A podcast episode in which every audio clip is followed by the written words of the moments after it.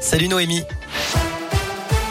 Salut Cyril, salut à tous. Côté circulation, pour l'instant tout va bien dans la région, pas de grosses difficultés à vous signaler.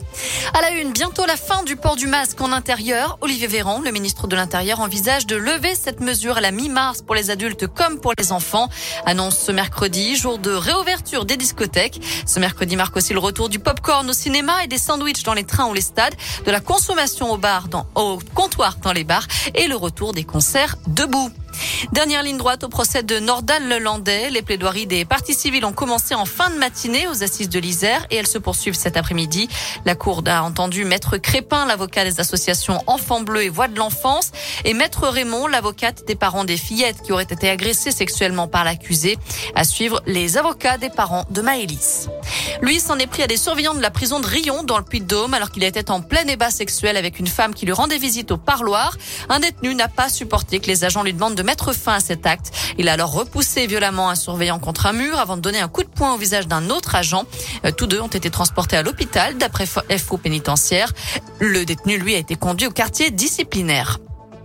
Une découverte macabre la nuit dernière à Saint-Didier d'Ossia, dans l'Ain, entre Bourg et Mâcon.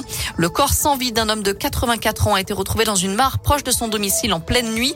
L'épouse de la victime avait alerté les secours en entendant son mari partir chez eux et ne pas revenir par la suite.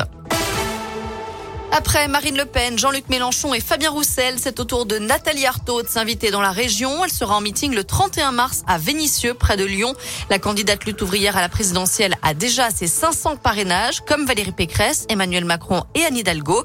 Fabien Roussel, Yannick Jadot et Jean Lassalle se rapprochent de la barre des 500. En revanche, Éric Zemmour, Marine Le Pen, Jean-Luc Mélenchon et plus encore Christiane Taubira sont loin du compte.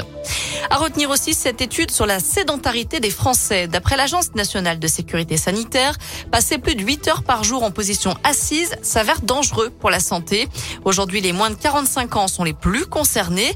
Et si plus d'un tiers des adultes ont une activité physique insuffisante, un cardiologue interrogé par le Parisien indique qu'en 40 ans, l'aptitude des collégiens à monter plusieurs étages sans être essoufflé a baissé de 25%. Enfin, ce soir, c'est le coup d'envoi de la 13e édition de Top Chef, l'une des émissions de cuisine les plus suivies en France, avec du changement côté jury. Glenn Viel, triplement étoilé, remplace le chef Michel Saran. 15 candidats sont à découvrir à partir de 21h10 sur M6. Voilà, vous savez tout pour l'essentiel de l'actu ce mercredi. Côté météo, cet après-midi, on reste dans la grisaille avec encore pas mal d'averses attendues un peu partout dans la région. Les températures sont en légère hausse, comprises entre 9 et 12 degrés pour les maximales. Et puis si on regarde rapidement pour demain, a priori, ça va rester à peu près la même chose. Merci Noémie.